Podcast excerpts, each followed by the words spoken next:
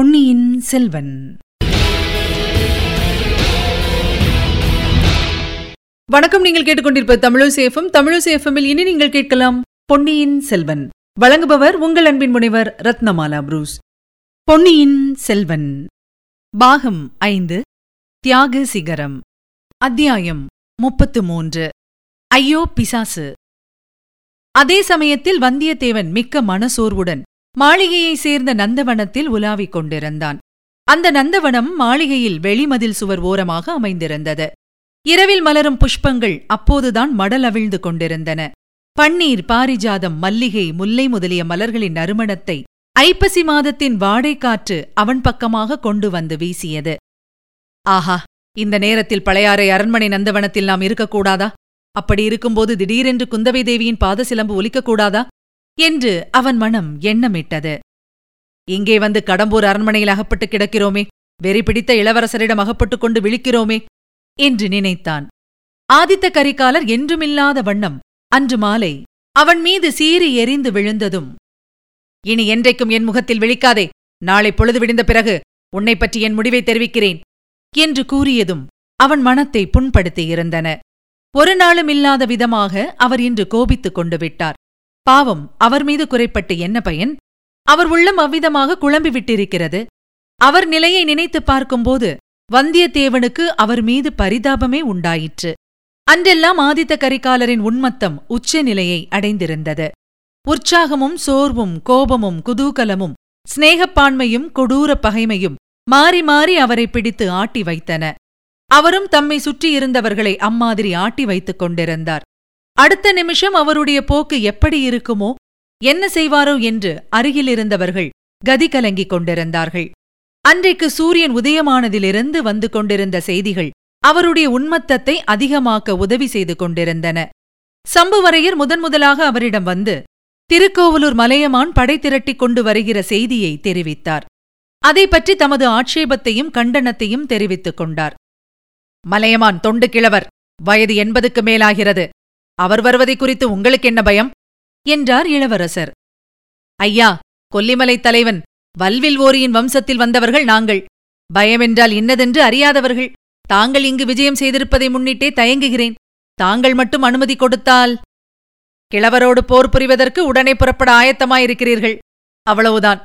சம்புவரையரே என் பாட்டனை படையுடன் புறப்பட்டு வரும்படி நான் தான் செய்தி அனுப்பினேன். எதற்காக இளவரசே? நான் இங்கே உங்களிடம் தனியாக அகப்பட்டுக் கொண்டிருக்கிறேன் அல்லவா? இங்கே இருக்கும்போது எனக்கு ஏதாவது நேர்ந்தால்? கோமகனே அப்படிப்பட்ட சந்தேகம் அணுவளவும் தங்கள் மனத்தில் இருந்தால் இந்த கணமே இங்கிருந்து என்னை கிளம்பிவிட சொல்கிறீர்களாக்கும்? ஐயா இது தங்களுடைய ராஜ்யம். இது தங்களுடைய அரண்மனை. இதன் உச்சியில் புலிக்கொடி பறக்கிறது. இங்கிருந்து தங்களை போக சொல்வதற்கு நான் யார்? தாங்கள் அனுமதி கொடுத்தால் நானும் என் குடும்பத்தாரும் இங்கிருந்து போய்விடுகிறோம். மிலாடுடையார் மலையமானை வரவழைத்து வைத்துக் கொண்டு தாங்கள் நிர்பயமாக இங்கே இருக்கலாம்.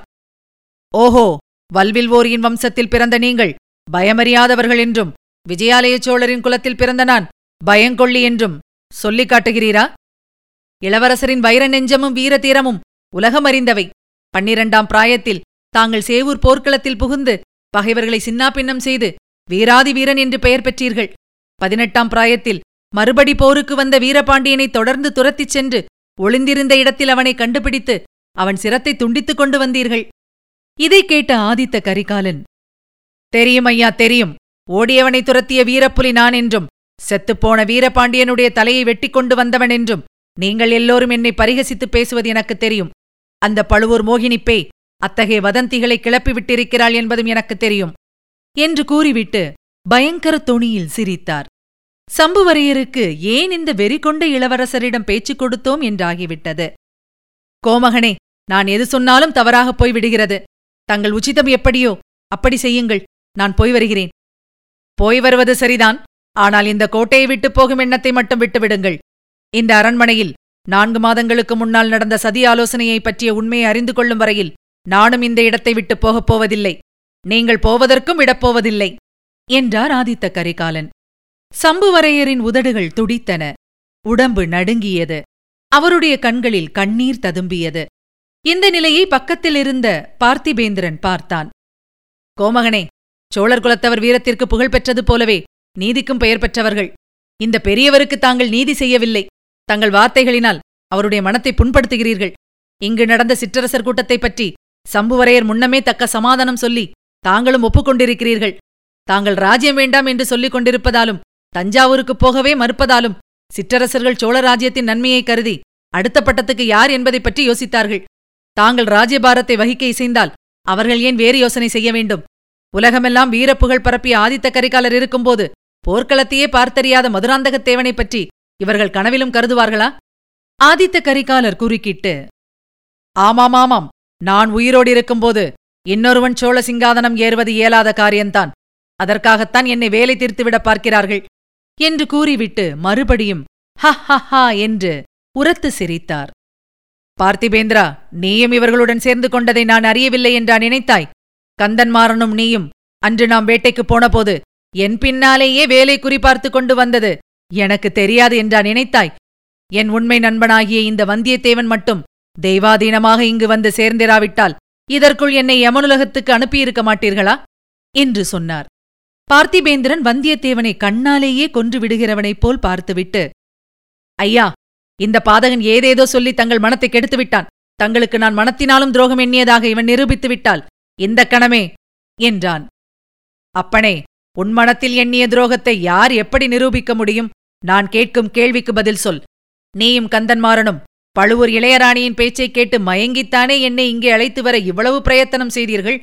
இதை இல்லை என்று நீ மறுக்க முடியுமா? அதை மறுக்கவில்லை இளவரசே. மறுக்க வேண்டிய அவசியமும் இல்லை. பழுவூர் ராணி மிக நல்ல நோக்கத்துடனே இந்த காரியத்தில் தலையிட்டிருக்கிறார் என்பதை நான் நிச்சயமாய் அறிவேன். தங்களை இங்கு தருவித்து கந்தன்மாறனுடைய சகோதரியை தங்களுக்கு மனம் புரிவித்து சோழ நாட்டில் எவ்வித உட்கலகமும் ஏற்படாமல் பார்த்துக் கொள்வதே அவருடைய நோக்கம். தங்களுடைய சிரசில் சோழகுலத்து மணிமகுடத்தை அணிந்து பார்ப்பதைக் காட்டிலும் எங்களுக்கெல்லாம் மகிழ்ச்சி தரக்கூடியது வேறு ஒன்றுமில்லை. என்னை யாராவது குறை கூறினாலும் பொறுத்துக்கொள்வேன். பழுவூர் ராணியைப் பற்றி நிந்தை சொன்னால் அவனை அக்கணமே இந்த வாளுக்கு இரையாக்குவேன். என்று பார்த்திபேந்திரன் வந்தியத்தேவனை பார்த்து கொண்டே கூறி அதே சமயத்தில் வாளையும் உரையிலிருந்து உருவினான். ஆஹா என் வீர நண்பா வாளை உரையிலே போட்டு வை. நல்ல சமயம் வரும்போது சொல்கிறேன். அப்போது வெளியில் எடுக்கலாம். வந்தியத்தேவன் பழுவூர் ராணியைப் பற்றி ஒன்றும் குறை கூறவில்லை. அவனும் உங்களைப் போலத்தான் மதிமயங்கி நிற்கிறான். உண்மையில் பழுவூர் இளையராணி என் உடன் பிறந்த சகோதரி என்று சத்தியம் செய்து கொண்டிருக்கிறான். அதை சொல்வதற்காகவே ஓடோடியும் வந்தான். உன் பேரில் அவன் வேறு குற்றம் சாட்டுகிறான். என் சகோதரனை நீ ஈழ நாட்டிலிருந்து உன் கப்பலில் அழைத்துக் கொண்டு வந்து வழியில் கடலில் தள்ளி மூழ்கடித்து விட்டாய் என்று அவன் சொல்கிறானே அதற்கு உன் பதில் என்ன? என்றார் ஆதித்த கரிகாலர். அந்த சமயத்தில் நான் அதற்கு பதில் சொல்கிறேன் என்று கூறிக்கொண்டே கந்தன்மாறன் அங்கு வந்தான். கோமகனே மிக சந்தோஷமான செய்தி கொண்டு வந்திருக்கிறேன். சின்ன இளவரசர் கடலில் முழுகி சாகவில்லை. பொன்னியின் செல்வர் நாகைப்பட்டினம் சூடாமணி விகாரத்தில் இத்தனை நாளும் மறைந்திருந்து வந்தாராம். புயலடித்து கடல் பொங்கி நாகைப்பட்டினம் நகரில் புகுந்தபோது அவர் வெளிப்பட நேர்ந்ததாம். லட்சக்கணக்கான ஜனங்கள் புடைசூழ இப்போது தஞ்சாவூரை நோக்கி போய்க் கொண்டிருக்கிறாராம் என்று கந்தன்மாறன் குதூகலத்துடன் கூறினான். இந்த செய்தியினால் கரிகாலர் உற்சாகமடைவார் என்று எதிர்பார்த்ததில் அவன் பெரும் ஏமாற்றமடைந்தான். கரிகாலருடைய குரோதம் இப்போது வேறு திசையில் திரும்பியது. என்ன? என்ன? அருள்மொழி தஞ்சாவூரை நோக்கி போகிறானா? லட்சக்கணக்கான ஜனங்கள் புடைசூழப் போகிறானா? எதற்காக? வல்லவரையா நீ என்ன சொன்னாய்? இப்போது நடப்பதென்ன? என்னுடைய கருத்தை அறிந்து கொள்ளும் வரையில் அருள்மொழி நாகைப்பட்டினத்திலேயே இருப்பான் என்று சொன்னாய் அல்லவா? இப்போது ஏன் தஞ்சாவூரை நோக்கிப் போகிறான்? வந்தியத்தேவன் குறுக்கிட்டு பேசினான். ஐயா இளைய பிராட்டி அவ்வாறுதான் உறுதியாக கூறினார். அதற்கு பின்னர் என்ன காரணம் நேர்ந்ததோ தெரியவில்லை. நான் வேணுமானால் போய் ஆஹா நீயும் போய்விடுகிறேன் என்கிறாயே. நல்லது நல்லது. எல்லாருமே என் விரோதிகளாகிவிட்டீர்கள். உங்கள் சூழ்ச்சியெல்லாம் எனக்கு தெரிகிறது. அருள்மொழி ஏன் தஞ்சாவூரை நோக்கிப் போகிறான் என்று எனக்கு தெரியும். அது அந்த கொடும்பாளூர் பெரிய வேளாணின் சூழ்ச்சி. அவனுடைய தம்பி மகளை என் சகோதரன் கழுத்தில் கட்டி அவர்களை சோழ சிங்காசனத்தில் ஏற்றி வைக்க வேண்டுமென்பது அக்கிழவனுடைய விருப்பம். கொடும்பாளூர் வேளாணும் தென்திசைப் படையுடன் தஞ்சையை நோக்கி வருவதாக கேள்விப்பட்டேன்.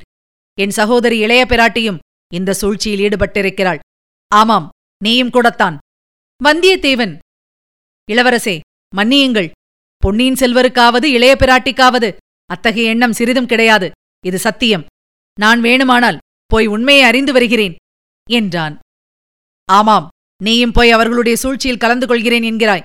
கந்தன்மாரா இவனை உடனே பிடித்து இந்த அரண்மனையில் சுரங்கச் சிறை ஏதாவது இருந்தால் அதில் அடைத்துவிடு என்றதும் கந்தன்மாறன் வெகு குதூகலத்துடன் வந்தியத்தேவனை அணுகினான். உடனே கரிகாலர் தமது கட்டளையை மாற்றிக்கொண்டு வேண்டாம் வேண்டாம் சோழகுலத்தவர்கள் நீதி தவறாதவர்கள் குற்றம் நிச்சயமாகிற வரையில் தண்டிக்க மாட்டார்கள். வல்லவரையா இனிமேல் இன்று முழுவதும் என் முகத்தில் விழிக்காதே. அதுதான் உனக்கு தண்டனை. உன்னை தஞ்சைக்கு அனுப்புகிறேனா? சிறைக்கு அனுப்புகிறேனா என்பதைப் பற்றி நாளைக்கு சொல்கிறேன். போ போ இனி ஒரு கணமும் இங்கே நில்லாதே. போய்விடு என்றார். கரிகாலருடைய முகத்தை அப்போது வந்தியத்தேவன் பார்த்தான். அவருடைய கடைக்கண்ணின் சமிக்ஞை இதெல்லாம் விளையாட்டு என்று குறிப்பிடுவது போல் தோன்றியது. ஆயினும் உன்மத்தம் கொண்டிருந்த இளவரசர் பக்கத்தில் இல்லாமல் இருப்பதே நல்லது என்று ஒரு நொடியில் தீர்மானித்துக் கொண்டு வந்தியத்தேவன் ஐயா தங்கள் சித்தம் என் பாக்கியம் என்று சொல்லிவிட்டு வெளியேறினான். பின்னர் அன்று பிற்பகலில் இளவரசரின் கட்டளையின் பேரில் சம்புவரையரும் பார்த்திபேந்திரனும் திருக்கோவலூர் கிழாரை எதிர்கொண்டு அழைத்து வருவதற்காக போனார்கள் என்று வல்லவரையன் வந்தியத்தேவன் தெரிந்து கொண்டான். இளவரசரும் கந்தன்மாறனும் நெடுநேரம் அந்தரங்கமாக வார்த்தையாடிக் கொண்டிருந்ததையும் அறிந்தான். இந்த சம்பவங்கள் எல்லாம் வந்தியத்தேவனுக்கு மிக்க மனசோர்வை உண்டாக்கியிருந்தன மறுநாள் காலையில் இளவரசர் தனக்கு என்ன கட்டளை பிறப்பிப்பார்? தஞ்சாவூருக்கு போகும்படி பணிப்பாரா? வழியில் பழையாறைக்குப் போகும்படியும் சொல்வாரா? சொன்னால் எவ்வளவு நன்றாயிருக்கும்? இந்த கடம்பூர் மாளிகை வாழ்வு அவனுக்கு பிடிக்கவே இல்லை. இங்கே யாரும் உற்சாகமாக இருப்பதில்லை. இங்கே உள்ளவர்கள் எல்லாரும் எப்போதும் எதையோ பறிகொடுத்தவர்களைப் போல் இருக்கிறார்கள். அஸ்தமித்து விட்டால் இந்த மாளிகை மனிதர்கள் வாழும் மாளிகையாகவே தோன்றவில்லை. பேய் பிசாசுகள் குடிகொண்டிருக்கும் பாழடைந்த மாளிகையாக தோன்றுகிறது. இங்கே இருந்து எப்போது எப்படி கிளம்பப் போகிறோம்? இப்படி வந்தியத்தேவன் எண்ணமிட்ட போது ஒரு பெண்ணின் குரல் ஐயோ பிசாசு! என்று அலறியது அவன் காதில் விழுந்தது. இதுவரை நீங்கள் கேட்டது பொன்னியின் செல்வன். வழங்கியவர் உங்கள் அன்பின் முனைவர் ரத்னமாலா புரூஸ். மீண்டும் அடுத்த அத்தியாயத்தில் சந்திக்கலாம். இணைந்திருங்கள் மகிழ்ந்திருங்கள்.